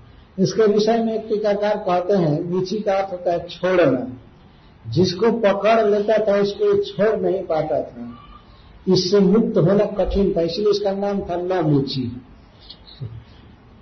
जिसको पकड़ लेता था, फिर उसका मोचन नहीं हो पाता था, वो मार ही देता था। न मुची न मुची संबर संबरा से इसका वध बहुत बाद में, द्वापर के अंत में प्रद्युम्न जी ने किया। द्वार द्वारका से उनका हरण करके ले गया। जिस दिन जन्म हुआ था, उसी समय हरण करके ले गया। संबरासी तो कितना दिन जीवित रहा है कितना बड़ा, कितनी बड़ी ज़िंदगी रही इसकी बहुत दीर्घजीवी बहुत बलवान, अनरवा। एक असुर सेनापति का नाम दिमूर्धा ये बहुत प्रसिद्ध है इतिहास में, वैदिक इतिहास में। ऋषभ अंबर हयग्रीव शंकुशिरा विप्रचित्ति, अयोमुख। ऐसा असुर सेनापतियों के नाम है। प्रलोमा पुलोमा पुलोमा एक असुर का इसकी पुत्री से इंद्र का विवाह हुआ है। कभी कभी असुरों के यहाँ दैत्यों में भी बहुत सुंदरी कन्याएँ होती थी, बहुत सुंदरी। और उनका विवाह देवताओं से होता था। आपने सुना कि त्वष्टा जी का विवाह दैत्य कुल की कन्या रचना से हुआ था। और इंद्र का विवाह पुलोमा की पुत्री सची से हुआ है। ऐसे शारीरिक संबंध भी था, वैवाहिक संबंध था, लेकिन जब झगड़ा हो गया तो हो गया। कोई इस पक्ष में, कोई इस पक्ष में, ऐसे चल रहा है। दैत्यों से देवताओं का कला था, इसलिए पुलोमा इसी पथ में। पुलोमा विस्पर्धा विस्पर्मा विस्पर्मा जो शर्मिष्ठा के पिता है नौ स्कंध में कथा है। प्रहेती, हेती उत्कल चाहे उत्कट प्रहेती हेती उत्कल और फिर जातिवाचक नाम दे रहे हैं। दैतेया, दानवा, जक्षा, रक्षांश सहस्त्र और हज़ारों हज़ारों, अर्थात अनंत अनंत, कोटि कोटि दैत्य, दानव, जक्ष, राक्षस, जिनमें मुख्य थे सुमाली और माली। ये दो मुख्य सेनापति थे, सुमाली, माली। और ये सब सोने का कवच पहने थे, सोने के रथ पर सवार थे। इनके वाहन घोड़े, हाथी का भी श्रृंगार सोने से किया गया था। ये सब जुटे और जुट करके ललकारते हुए सिंह नाद करते हुए इंद्र के सेना के आगे आ गए लड़ने के लिए। इनके पास लड़ने के लिए इंद्र की सेना आई थी, लेकिन निकट देवता लोग आए तो ये लोग भी ललकार करके सामने खड़े हो गए। शिव सुखदेव गोस्वामी यहाँ पर कहते हैं, मृत्यु रपी दुरासद। इंद्र की सेना इतनी बलवान थी समय इतनी बलवान थी, दधीची मुनि के आशीर्वाद से और भगवान के तेज से, इतनी बलवान थी कि मृत्यु भी उस सेना के सामने नहीं टिक सकता था। टिकने की बात क्या थी? महाकाल भी इंद्र के सामने नहीं आ सकता था। इतना तेज इंद्र का बढ़ा हुआ था। कई मूर्खों का पता नहीं था ये तो पहली घटना समझ रहे थे। जैसे देवता पहले भाग गए थे, आह बाप आह, दादा कहते हुए, बचाने के लिए तो ये लोग यही याद करते थे कि देवता बड़े डरपोक है और वे हमारे सामने नहीं आएँगे। तो लोगों के मन में उत्साह था कि देवताओं की अच्छी पिटाई करेंगे और कुछ लोग जान से मार देंगे कि अब जीवन में लड़ने का कभी साहस नहीं करेंगे। दैत्यों के मन में ये आ रहा था। क्योंकि इन मूर्खों को भगवान की महिमा का पता नहीं होता। ये पता नहीं था कि इंद्र किसके चरण के आश्रित हैं। भगवान के करकमल की छाया में थे इंद्र। इसलिए इंद्र के सामने मृतो रखो विरासदन साक्षात काल भी इंद्र के निकट नहीं जा सकता था। ऐसी सेना थी वह भयावह। तो काल हो चाहे जमराज हो, मृत्यु कोई भी हो, सभी तो भगवान के अधीन है ना। तो अभी वो इंद्र नहीं रह गए थे। शक्ति भगवान की आ जाती है। जैसे कोई मूर्ख व्यक्ति बिजली के तार को समझे कि ये क्या है छोटा सा तार है, चाकू से काट दूँगा इसको। लेकिन उसमें जो करंट होता है तो अंगुली भर मोटा तार केवल तार मात्र नहीं, कितनी शक्ति होती है उसमें करंट होने पर। इंद्र वो साधारण देवता नहीं थे। भगवान की शक्ति उनमें उतरी थी, इसलिए काल भी उनके सामने नहीं टिक सकता था। ये असुर क्या टिकेंगे? ये सुखदेव गोस्वामी अपना कमल दे रहे हैं, इंद्र की शक्ति ये सब लोग झूठे, खड़े हो गए अभ्यर्दय लसम भ्रांता सिंह नादे में दुर्मदा। सब दुर्मद से रण के लिए मतवाला थे। सिंह नाद करने लगे, औसम भ्रांता। और कोई भी कभी सपने में भी भय नहीं कर रहा था इंद्र से। या देवताओं से कि हमारा कुछ कर लेंगे। कोई भय नहीं था। तो एकाएक सब लोगों ने कहा, सब लोग एक साथ देवताओं पर प्रहार करो। गदाओं से, परिघों से, बाणों से प्रास मुदगन तोमर सूल, परस्वद खडर तलवार सतघ्नि भुसुंडी। सतघ्नि एक ऐसा अस्त्र है जिसमें लोहे के कांटे लगे होते हैं, कीले बहुत मज़बूत।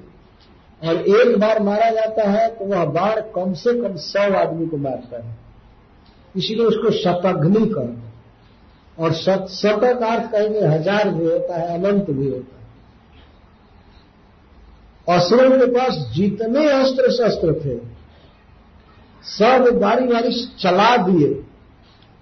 सुखदेव गोस्वामी कहते हैं कि सर्वतो अवाकिरण शस्त्र अस्त्र दुर्धर्षदा। सब तरह से देवताओं के ऊपर अस्त्रों की, शस्त्रों की बौछार करने लगे, वर्षा करने लगे। लेकिन आश्चर्य की बात है कि एक भी अस्त्र देवताओं के शरीर के पास नहीं पहुँच रहा। देखिए भगवान के अद्भुत कृपा। जैसे प्रहलाद महाराज पर हिरण्यकशपु के द्वारा अनेक अस्त्र मारे गए, असुरों के द्वारा। लेकिन प्रहलाद महाराज के शरीर में वो शक नहीं पाते थे। वो देवताओं पर कोटि कोटि अस्त्र, शस्त्र चलाए जा रहे थे। वर्षा हो रही थी, बहुत वेग से। लेकिन देवताओं के पास वे अस्त्र पहुँचे ही नहीं। नते दृश्यंत संच्छन्ना सर जाल समत पुंखा न पुंख पदते ज्योति शिव नभो घन अस्त्र छोड़े जा रहे हैं। शस्त्र छोड़े जा रहे हैं। अस्त्र का अर्थ होता है, जिसको दूर से मारा जाए, जैसे बाढ़ चला करके, और शस्त्र कहते हैं, जिसको हाथ में ले करके मारा जाए, जैसे तलवार, जो शस्त्र कहते और अस्त्र का अर्थ है, जिसको फेंक करके दूर से मारा जाता तो अस्त्र शस्त्र सब फेंक रहे थे, मार रहे थे, चारों तरफ़ से वर्षा हो रही थी। और इतनी बाढ़ों की, और ऊपर जो लिखे गए सूल परस्वद शतघ्नि भूसुंडी प्रास मुदगर परिघ, आदि की वर्षा हो रही थी। ऐसा लगा जैसे सूर्य पर या चंद्रमा पर बादल छा गए हैं। इस तरह से चारों तरफ़ से वर्षा हो रही थी। और एक भी देवता दिखाई नहीं पड़ रहे थे कुछ दिखाई नहीं पड़ रहा था ढक गए। समन्तः चारों तरफ़ से बाढ़ वर्षा चारों तरफ़ से बाढ़ वर्षा नते अदृश्यंत समछन्ना समछन्ना सम्यक छन्न हो गए।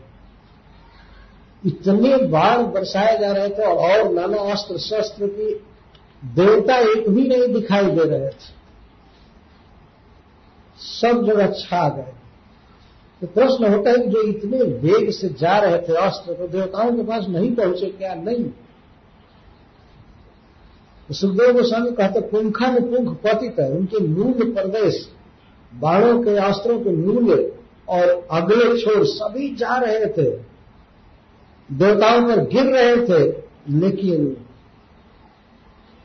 इस तरह से देवता लोग आच्छादित हो रहे थे, जैसे सूर्य और चंद्रमा बादलों से ढक जाते हैं।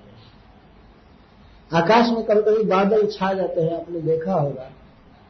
खास करके रात्रि के समय बादल छा जाते हैं तो चंद्रमा नहीं दिखाई पड़ते हैं और कोई तारा नहीं दिखाई पड़ता है।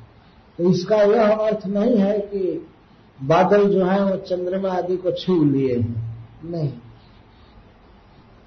तारे बहुत दूर रहते हैं, चंद्रमा बहुत दूर रहते हैं।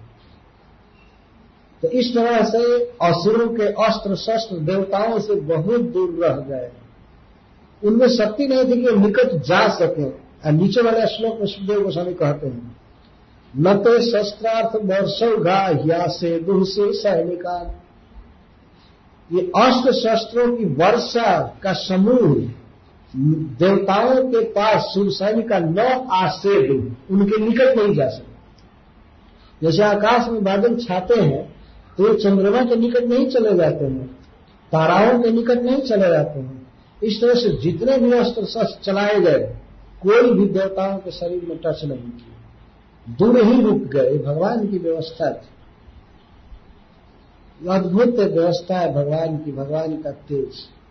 बहुत ज़ोर से चला हुआ बाढ़ जाकर रुक गया रुक जाता लगता नहीं था। जब तलवार कोई मार रहा था, वो रुक रहा था। हाथ में पकड़े पकड़े। लग ही नहीं रहा था। जिस पर भगवान की कृपा होती है, वास्तव में उसको कोई नहीं मार सकता। सारे अस्त्र शस्त्र लोग चलाए। अथवा क्षीणास्त्र शस्त्र उठा। जब देवताओं के जब असुरों के सारे अस्त्र शस्त्र छीन हो गए, कट गए। अच्छा। तो पहले तो देवताओं की सेना नहीं दिखाई दे रही थी तो उपमा दिए कि बादलों से ढके हुए ताराओं की तरह, चंद्रमा की तरह दिखाई नहीं दे रहे थे। लेकिन ऐसा ही नहीं हुआ कि देवताओं ने इनके अस्त्र शस्त्र को छोड़ दिया। देवताओं ने सिद्ध पथ में, अर्थात आकाश में इनके अस्त्रों को काट दिया अपने अपने अस्त्रों से। यहाँ श्री सुखदेव गोस्वामी कहते अथ क्षीणास्त्र शस्त्र उघा गिरी श्रृंग द्रुमोपलय।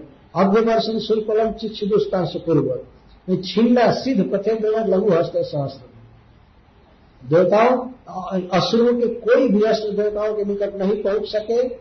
इसका कारण क्या था? एक तो भगवान की दया थी। अब दूसरा कारण यह था कि देवताओं में भगवान की कृपा से इतनी फूर्ति आ गई थी, लघु हस्त। लघु हस्त का छोटा हाथ नहीं होगा, लघु मतलब हस्त लाभ हो। हाथों की फूर्ति इतनी थी कि देवता लोग आकाश में ही इनके सारे अस्त्र शस्त्रों को सहस्त्रधा काट दिए। हज़ारों हज़ारों टुकड़े कर दिए, एक एक अस्त्र के। हज़ारों हज़ार टुकड़े करके फेंक दिए। ये देवताओं में शक्ति आ गई थी। सिद्ध पथ आकाश को सिद्ध पथ कहा गया है। सिद्ध लोग आकाश में चलते हैं। अब तो मनुष्य भी बाईवान में चलता है, अब तो लेकिन पहले सिद्ध लोग चलते हैं, बिना बाईवान के आकाश में घूमते रहते हैं।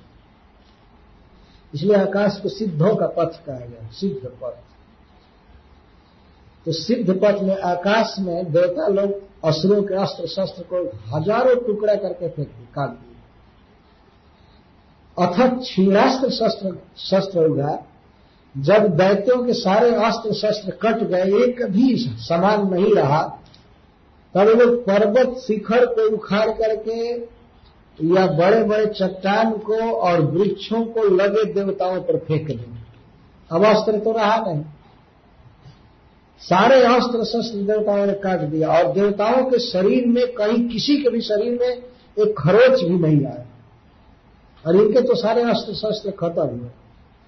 तो जब अस्त्र शस्त्र खत्म हो गए तो पर्वत शिखर उठा करके फेंकने लगे बड़ी बड़ी चट्टाने उठाकर फेंकने लगे। और जब किसी के पास अस्त्र नहीं रहा तो अब पास में जो ढेला बचा है, चाहे पत्थर है तो उन में तो बहुत शक्ति थी। पर्वत शिखर उठा उठाकर फेंकने लगे। हमने देखा है पर्वत शिखर।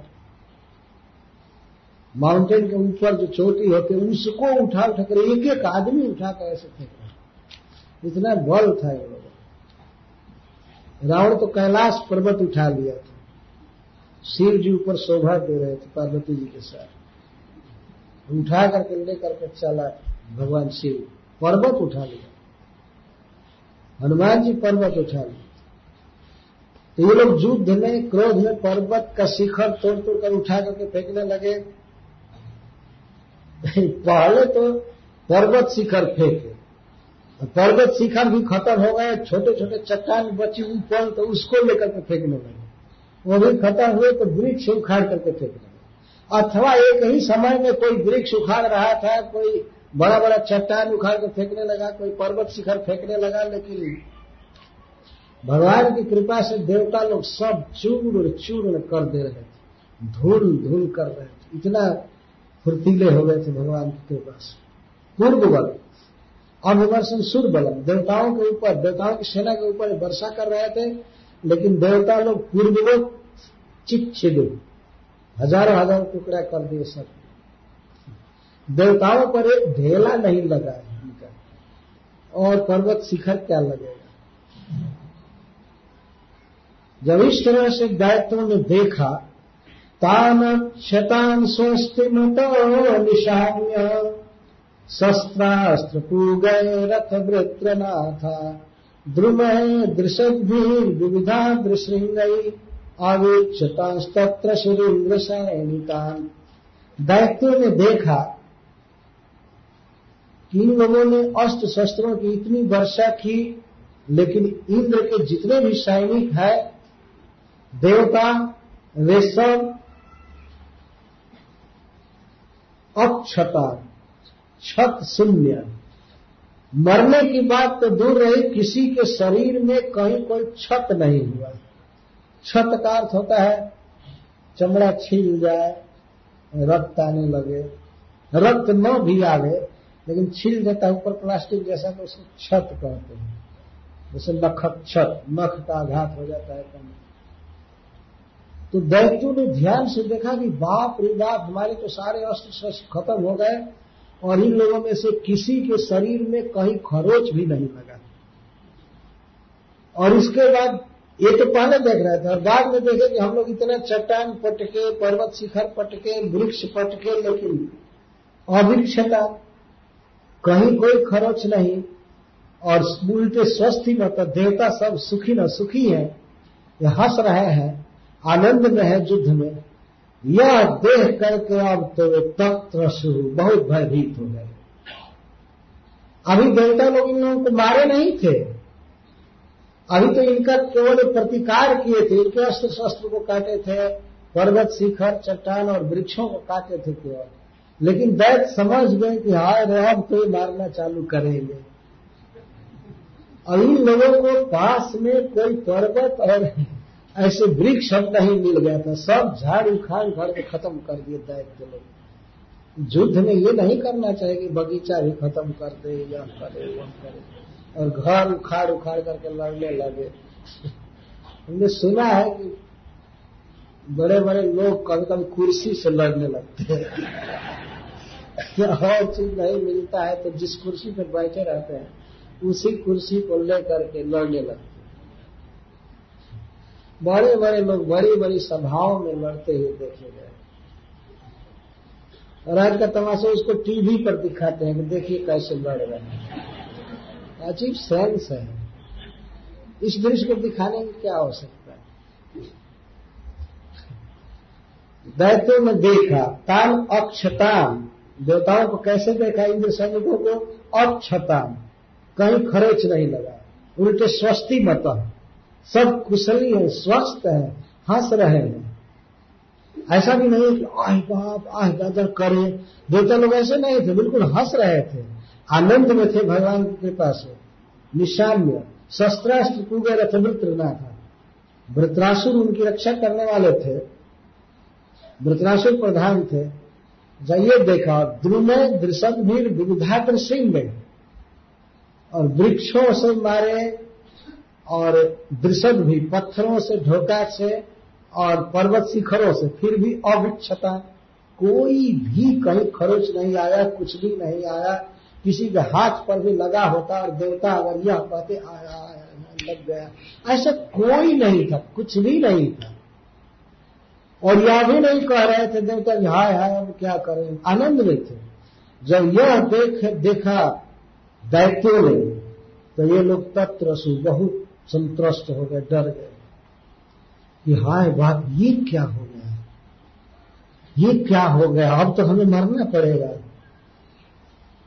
सर्वे प्रयासा अभवन विलोघा कृता कृता देव गणेश दैत्य शिल सुखदेव गोस्वामी कहते हैं कि उन्होंने जो जो प्रयास किया भक्तों को मारने के लिए, वो सारे प्रयास विफल हो सर्वे प्रयासा अभवन विमोघा विमोघा का अर्थ निरर्थक वो जो भी चट्टान उखाड़ रहे थे, वृक्ष डाल रहे थे, वो सारे निरर्थक हो गए। सारे अस्त्र शस्त्र खत्म हो गए। सर्वे प्रयासा अभवन विमोघा मोह का अर्थ है व्यर्थ, और विमोह का अर्थ विशेषतः निरर्थक विशेष रूप से सब निरर्थक भगवान जिसकी रक्षा करते हैं वास्तव में उसे कोई नहीं मार सकता। है राखे कृष्ण मारे के, मारे कृष्ण राखे। कृष्ण रक्षा करने वाले हैं। संसार में सबसे बलवान लोग भक्तों को मारने जा रहे हैं, देवताओं को लेकर कुछ भी नहीं हुआ। और इनके सारे अस्त्र शस्त्र बर्बाद हो गए। सर्वे प्रयासा अभवन विनोघा कृता कृता, देव गणेश दैत्य दैत्यों के द्वारा कृता कृता का तो पुनः पुनः कृता। ये बारंबार, हज़ारों बार प्रयास किए, मारने का देवताओं को लेकिन सर्वे प्रयासा विनोधा अभवन। सारे प्रयास प्रयास विशेष रूप से अमोघ हो गए। कृष्णानुकूलेशु। क्यों अमोघ हो गए? क्योंकि देव गणेशु का विशेषण कृष्णानुकूलेशु। कृष्ण अनुकूल जैसा तेसु। कृष्ण अनुकूल थे। कृष्ण फेवर में थे देवताओं के। इसलिए दैत्यों के सारे प्रयास विफल एक भी काम नहीं किया। देखते थे कि ये अक्षर है कोई घाव नहीं लगा है तो कहते अभी दौड़ो दौड़ो वो पहाड़ बचा हुआ है, उसको पटको, ये लाओ, लेकिन सर्वे प्रयास भुवन विमोह सब कुछ विमोह है कृष्णानुकूल है भगवान जिसके अनुकूल है, उन देवताओं का क्या कोई बिगाड़ सकता है? तो उस तरह से देवताओं पर कोई असर नहीं हुआ, असुरों के मार का। जैसे श्रेष्ठ वैष्णवों के संतों के ऊपर दुष्टों की गाली का और कठोर बचने का कोई असर नहीं होता। खलके वचन संत सहज जैसे जैसे कभी कभी ऐसा होता है कोई संत है और दुष्ट लोग बहुत गाली देते हैं। ओ, घर में खाने को नहीं मिला तो साधु बन गया। है पखंडी कहीं के। हरे कृष्ण हरे कृष्ण कर रहा है। कई कई बार ऐसे बोलते हैं। लेकिन वास्तविक संत होगा तो वो डिगेगा नहीं। बोलने वाले बोलते रहते जैसे हाथी के ऊपर कोई व्यक्ति चढ़ा है यदि सैकड़ों कूदते आकर नीचे से भो भो भो भो करे तो उसको कोई बेचैनी नहीं होगी कि आए, हमको काट लेंगे, हमको खा जाएँगे। उसको कोई बेचैनी नहीं। जो व्यक्ति भगवान की भक्ति में रहता है तो कोई गाली दे आलोचना करे, निंदा करे, इसका उसको कोई असर नहीं। प्रभावित वही व्यक्ति होता है जिसका मन कृष्ण में नहीं होता। प्रभावित होता है। एक गाली दीजिए तो फिर वो अभी कम से कम एक दो गाली तो देगा ही। कहीं कोई कहीं कहते हैं, अब हमको भी बोलना पड़ेगा, अब हमको भी बोलना पड़ेगा। वो इतना बोल रहा है, क्या मैं चुपचाप रहूँ? क्या हो जाएगा? गाली सहना चाहिए, आलोचना सहना चाहिए। तो महत्व क्षुद्र प्रयुक्त रुषति रुक्षवाच।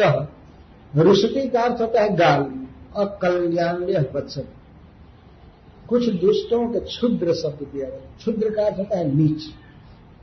जो पढ़े लिखे नहीं अनकल्चर्ड व्यक्ति, बस गाली देकर के ही बोलना जानते साधु हो चाहे कुछ भी हो, बस गाली। उनको कोई ट्रेनिंग नहीं है कि इस तरह से किस व्यक्ति से क्या बोलना चाहिए। तो वे लोग अकल्याण्य वचन बोलते हैं। रुषति का अर्थ होता है गाली, सीधा अभद्र। और रुक्ष का अर्थ होता है रुखा सुखा वचन। कठोर बोलना और गाली देना महत्सु, जैसे महत्व पुरुषों पर किसी के गाली का कोई असर नहीं होता है, उसी तरह से देवताओं के ऊपर, असुरों के प्रहारों का कोई असर नहीं। सब सुरक्षित। अब जब देख लिए पूरा पूरा कि हज़ारों बार किए गए प्रयास सब व्यर्थ हो गया, तब ये लोग अब अपनी जान बचाने के लिए भागने का मन में सोच लिए। अभी देवता लोग मार नहीं रहे थे। अभी तो बेचारे अपने केवल प्रतिकार कर रहे थे इनके प्रहार का।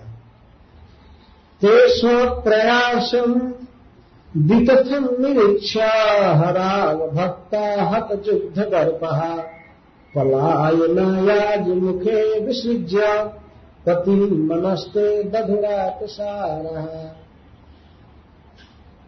वे असुरगण जब देखे कि उनका सारा प्रयास विफल हो गया। निरीक्ष, देखे बहुत ध्यान से देखे कि हमारा तो सारा प्रयास विफल हो गया। क्यों विफल हो गया? ये तो इतने पढ़े लिखे व्यक्ति थे, इतने बलवान थे। क्यों विफल हो गया? शिव सुखदेव गोस्वामी कहते थे कि हरल अभक्ता, क्योंकि भगवान के भक्त नहीं थे। एक ही कारण और देवता भगवान के भक्त हैं। एक ही कारण है कि वो विजयी हो रहे ऐसा नहीं था कि दैत्यों से ज़्यादा अस्त्र शस्त्र उनको था, अथवा ज़्यादा धन था, ज़्यादा पढ़े लिखे थे, चतुर थे, बलवान थे, नहीं। एक ही विशेषता देवताओं की है कि वे भगवान के भक्त हैं, बस। और दैत्यों का एक ही सबसे अवगुण है। सब कुछ है उनके पास, लेकिन भगवान विष्णु के भक्त नहीं। हरम अभक्ता, इसलिए हक, युद्ध दर का। युद्ध में जो उनका तर्क था, वो हत हो गया। हतो युद्धे दर को जो शांते। अब तक लाखों युद्ध किए थे, देवताओं को हमेशा ये लोग जीते थे। लेकिन इस बार के युद्ध में, अब युद्ध करने का अभिमान इनका सदा के लिए चला गया। हत युद्ध दर पर। पलाय नाय मन दधु। अब मन में सोच लिए कि अब जान बचाना है तो भागो। ये कभी युद्ध में नहीं भागे थे। हमेशा तो विजयी हुए थे। अब युद्ध से पलाय नाय और वो भी आज मुखे। आजी का अर्थ है युद्ध। और मुखे का अर्थ प्रारंभ। युद्ध के प्रारंभ में ही भागने की सोचने लगे। मन में सोच लिए।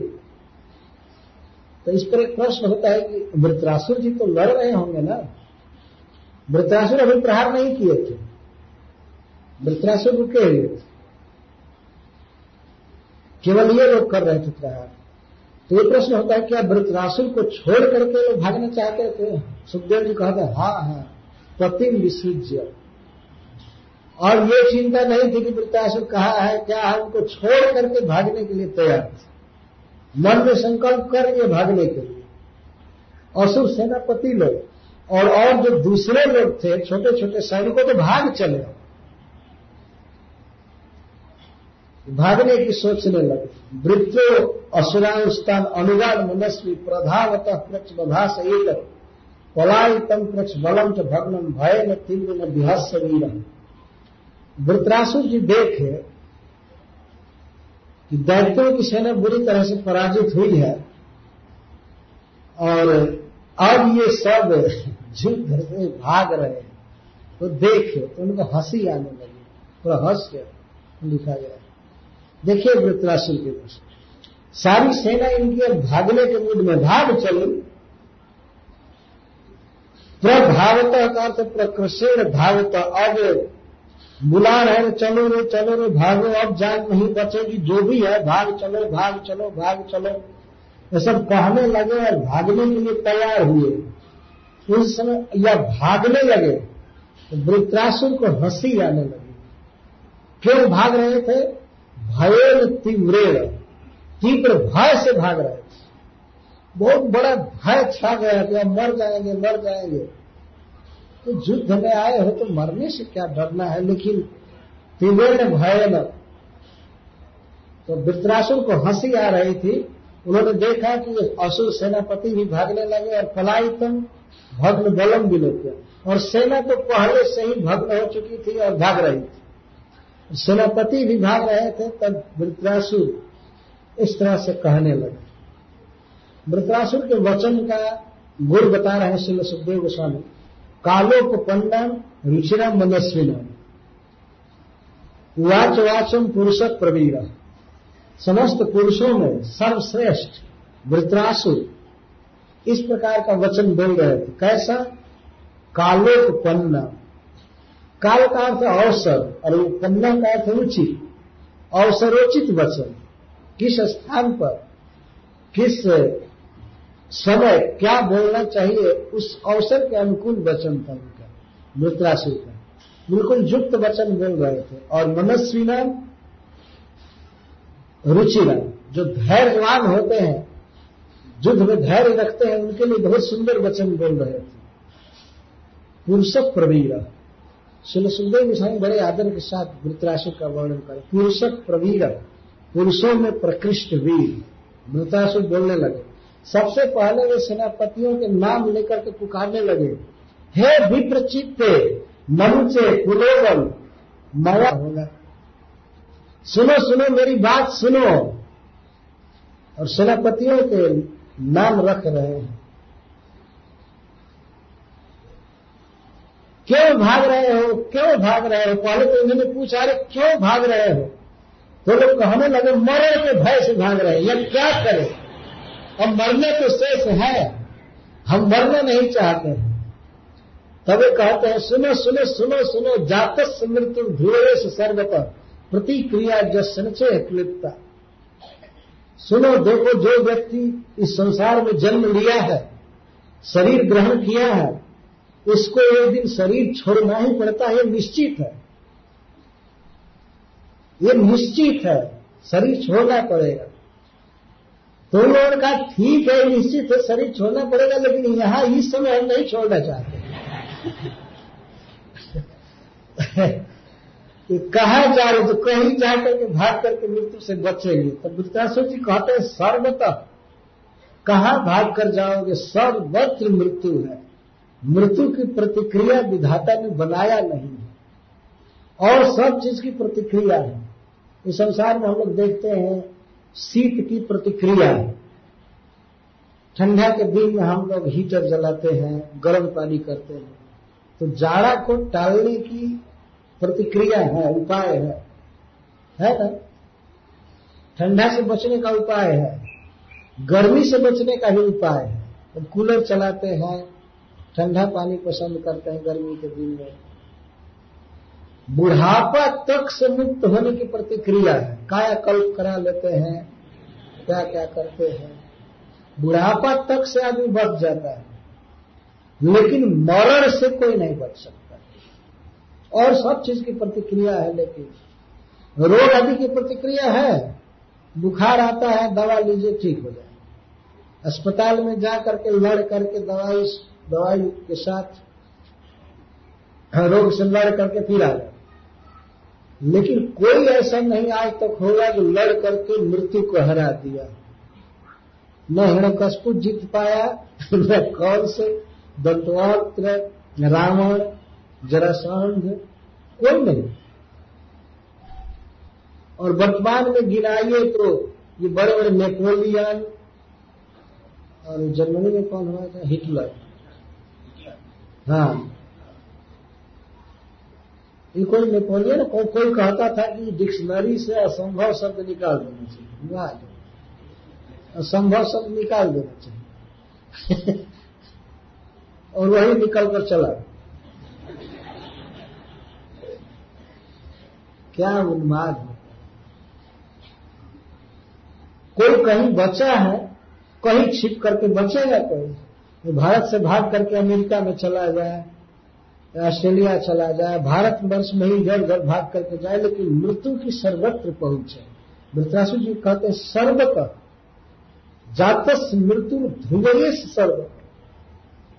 जन्मे हुए कि शरीर ग्रहण किए हुए कि मृत्यु अर्थात शरीर का छूटना सर्वत्र ध्रुव निश्चित। कहा नहीं मरोगे? या भाग करके चले जाओगे तो कहीं बच जाओ सब जगह मृत्यु है तो कहते हैं मरेंगे लेकिन कुछ दिन जी करके तो मरेंगे। तो वृत्रासुर जी कहते हैं कि आखिर जब मरना ही है, निश्चित है मरना तो जिस मृत्यु को मरने से लोको जसश्च, यदि उच्च लोक मिले, स्वर्ग मिले, और इस पृथ्वी पर जस फैले, युद्ध में मरने का जस मिले और परलोक में स्वर्ग मिले तो कौन ऐसा व्यक्ति होगा जो ऐसी मृत्यु का वर्ण नहीं करेगा? आखिर जब मरना ही है तो ऐसी मृत्यु मरनी चाहिए। ना लौटो लौटो, यहाँ मरो। यहाँ मरो, यहाँ मरने पर स्वर्ग मिलेगा और इस लोक में कीर्ति मिलेगी। और यहाँ नहीं मरते हो जाकर कहीं हॉस्पिटल में मरोगे, अपने घर में मरोगे तो एक तो कलंक लगेगा और कीर्ति होगी कि युद्ध छोड़ करके भाग गए। या अपकीर्ति होगी और नरक निश्चित। लोक गया और जस भी गया। यहाँ मरने पर तो लोक भी मिलेगा और कीर्ति भी मिलेगी। इसलिए यही आओ मर। सब लोग यहीं लौटो लौटो लौटो। बहुत सुंदर सिद्धांत बता रहे हैं। जातस मृत्यु ध्योयश सर्व जन्मे एक मृत्यु निश्चित। तो योग्य मृत्यु मरनी चाहिए सबको योग्य मृत्यु क्या है? आगे बता रहे हैं। द्वौ यह मृत्यु दुराको जगदम संधारणया जितासु कले वरम जो ग्रतो विजय जगत रणी वीर सय निवृत्त ऐसे तो बहुत प्रकार से मृत्यु हो जाती है व्यक्ति की, लेकिन दो प्रकार की मृत्यु बहुत दुर्लभ है। एक तो भगवान कृष्ण में मन लगा करके, भक्ति जो में स्थित होकर के शरीर छोड़ना, ये बहुत दुर्लभ है। और दूसरी दुर्लभ मृत्यु है युद्ध में पीठ न दिखा करके शत्रु का बाण सहते हुए मर जाना। ये दो प्रकार की मृत्यु दुर्लभ। तो पहले प्रकार की जो मृत्यु है तो तुम्हारे भाग्य में है नहीं। तुमको कहा ब्रह्म धारणा है, कहा भगवान की भक्ति? इसलिए भगवान विष्णु तुम्हारे मन में आएँगे, ये तो होगा नहीं। और एक ही मृत्यु अच्छी है, मर सकते हो, युद्ध में मरो दो प्रकार की मृत्यु बहुत दुर्लभ। देखिए, भक्त का प्रवचन। ये स्वयं मरने के लिए तैयार थे। उन लोगों को भी कहा था, तुम लोग भी मरो, ये बहुत अच्छी मृत्यु है। ऐसी मृत्यु जल्दी नहीं मिलती, भाग्य से मिलती है। एक घटना हमको याद आ जाती है, अपने गाँव के पास की घटना है। कि एक व्यक्ति रिटायर होने वाला था रेलवे विभाग से। हमारे गाँव का संबंधी था।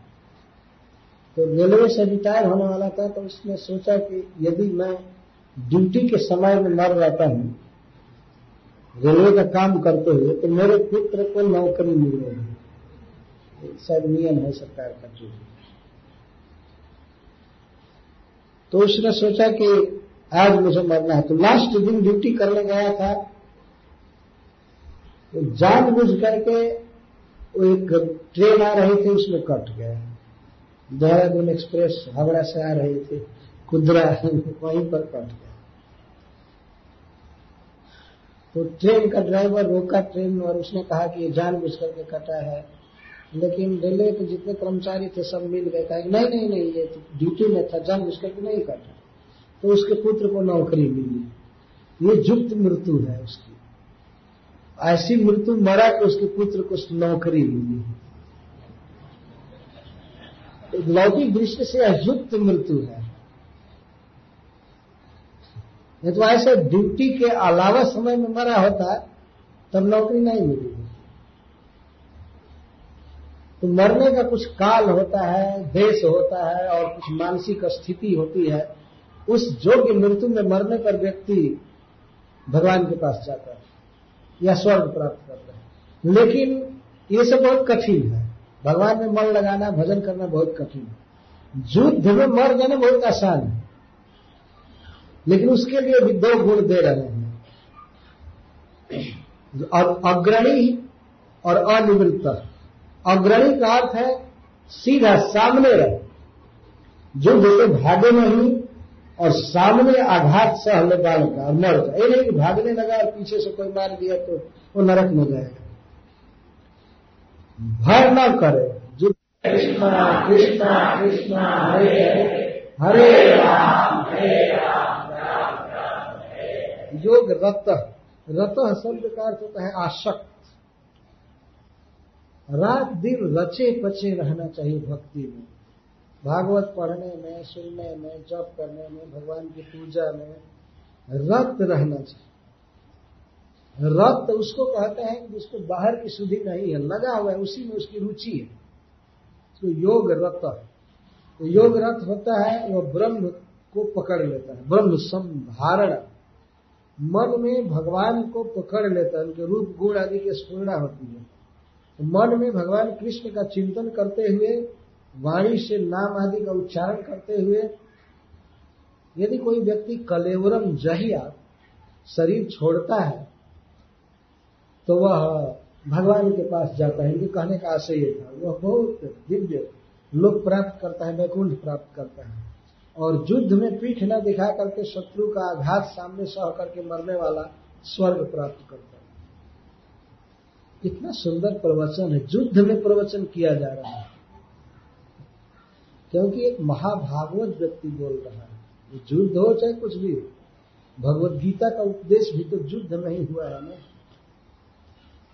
भगवान युद्ध में बोल रहे हैं। अभी युद्ध चालू होने वाला था, उसी समय बोल रहे हैं। युद्ध में बहुत सुंदर सुंदर बातें बोली जाती हैं।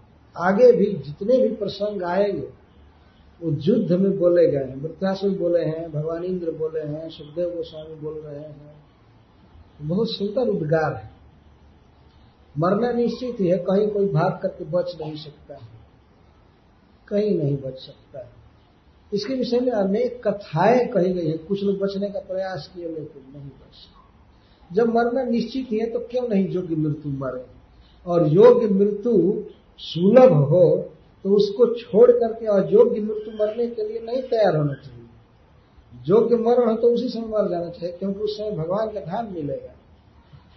इसका अर्थ है कि जिस समय मन भगवान में लगा है पूरा पूरा भक्ति योग में मन लगा है तो भगवान से मनाना चाहिए कि हे भगवान, इसी समय हमारा शरीर छूटे और हम आपके सेवा में उपस्थित हो जाए। पता नहीं आगे क्या होगा। प्राण प्रयाण समय पखवात पीते। प्राणावरोधन विधव स्मरणम कुतस्ते।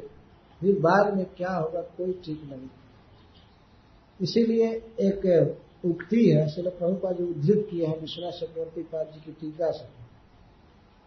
एक साधु को एक व्यक्ति प्रणाम किया और वह ब्रह्मचारी था, भक्त था तो उसको साधु ने आशीर्वाद दिया ऋषि ने। एक साधु था, भजन करने वाला ब्रह्मचारी तो उसको आशीर्वाद दिया, माँ जीव ऋषि पुत्र हे ऋषि पुत्र, हे भक्त, तुम मत जियो। आगे जियोगे तो विषय का आवेश हो जाएगा, संसार में फंस जाओगे। अगर इसी समय तुम्हारा शरीर छूट जाएगा तो तुम निश्चित भगवान के पास जाओगे। आशीर्वाद दिए। और राजा के पुत्र को उन्होंने आशीर्वाद दिया। माँ जीव राजपुत्र का। हे राजपुत, नहीं, उसको क्या कहा? दूसरा कहा। व्याध को कहा कि माँ जीव, माँ मर व्याध। हे व्याध, तुम जियो भी मत, मरो भी मत। जियोगे तो तुम पक्षियों का वध करोगे और मरोगे तो नरक में जाओगे। इसलिए तुम जियो भी मत, मरो भी मत। हे आशीर्वाद दिया। जी माँ जीव, माँ मर व्याध। और जीव, व मर साधु। एक साधु था। तो सफल जीवन था, बूढ़ा हो चला था, भगवान का भजन करता था तो अब वो जीवित रहे, चाहे मरे कोई अंतर नहीं। तो उसको उन्होंने कहा कि जीवा व मर सही तुम चाहे जियो, चाहे मरो, जो इच्छा करो करो। तुम्हारे ठीक है, ब्याह को तो कहा, जियो भी मत, मरो भी मत। और राजपुत्र को क्या कहा? कुछ कहा, मुझे ध्यान नहीं आ रहा। हाँ? राजपुत्र चिरम जीवन हे राजा के लड़के, तुम सदा जीवित रहो। मरो मत क्योंकि मरते ही नरक में जाओगे। इसलिए आशीर्वाद दिए मरो मत। मरते ही जमराज के दूत मारते पीटते हुए नरक में ले जाएँगे इसीलिए बेटर है मरो मत। इस तरह से मेरे आशीर्वाद दिया। तो वृत्रासुर जी बुला रहे हैं कि लौटो लौटो लौटो। जहाँ मरना ही है तो इससे सुंदर मृत्यु कहाँ मरे ये तो निश्चित हो गया। वृत्रासुर जी के अनुसार भी हम देवताओं से जीतना कठिन है। यह मरना निश्चित वो जानते थे कि भगवान का प्लान है। और वज्र बनाया गया है तो भगवान की इच्छा से बनाया गया है। यह मरना निश्चित इसीलिए बुला रहे लौटो लौटो, यही मरो। बहुत अच्छी भूमि है मरने की। जी कर क्या करोगे? लेकिन वे लोग इतना भयभीत हो गए थे, इतना भयभीत हो गए थे कि भाग ही गए, सुने नहीं वृत्रासुर भाग गए, इतना भय हो गया। तब वृत्रासुर देवताओं को डांट करके कहते हैं, वे तो अपने पिता के माता के मूत्र हैं ही, जो युद्ध छोड़कर भाग रहे हैं। तुम लोग कौन अच्छे व्यक्ति हो कि भागने वाले पर प्रहार कर रहे हो? मुझ पर क्यों नहीं प्रहार करते हो? मैं खड़ा हूँ ना। देवता लोग दौड़ करके और उनको पीटना चालू किए। वो लोग भाग रहे थे। युद्ध से भागने वाले को नहीं मारना था लेकिन देवता इतने क्रोध में आ गए थे उनके उत्पात से। ये लोग मारना चालू किए, तब मृतरासु जी देवताओं को गाली देना चालू यही धर्म युद्ध कर रहे हो। भागने वाले पर प्रहार करते हो। यदि तुम लोग ये जानते हो कि युद्ध अच्छी चीज़ है, और तुम लोगों के हृदय में यदि धैर्य है, और यह भी तुम लोगों को यदि विश्वास है कि मरने के बाद स्वर्ग मिलता है तो मेरे सामने रुक जाओ, अन्यथा जाओ भाग तो भागने वाले देवता नहीं थे। वृत्रासुर निर्भय बोल रहे थे। इनको जीतना नहीं था। जानते थे कि मैं जीतूँगा नहीं। भगवान का प्लान था, इंद्र को विजयी बनाना। ये जान गए थे। आगे इनके प्रवचन में बात आएगी हम लोग आगे सुनेंगे किस तरह देवताओं के साथ इनका युद्ध हुआ और बाद में इंद्र के साथ। और परस्पर बहुत सुंदर कथोपकथन हो रहा है। युद्ध में बहुत सुंदर सुंदर बातें हुई। मृतरासुर की जो वीर वाणी है, वीर वाणी एक महान भक्त की वाणी वो सदा अजर अमर रहेगी। आज भी भागवत पढ़ने वाले लोग जब मृतरासुर जी की बात सुनते हैं, चर्चा तो कहते अच्छा उनकी प्रार्थना, जो उन्होंने युद्ध में किया था, वो चार श्लोक प्रार्थना यही याद आया हम एयरपोर्ट से आ रहे थे तो वसुदेव दास जी बैठे थे कार में। उन्होंने कहा कि महाराज, क्या प्रसंग कहेंगे? तो मैं कहा कि वृत्रासुर जी का प्रसंग कहेंगे। अच्छा उन्होंने प्रार्थना किया था, युद्ध में वो। तो प्रार्थना वर्षों आएगी, लेकिन कल और उसके पहले जो उन्होंने कहा है, वो आ जाएगा।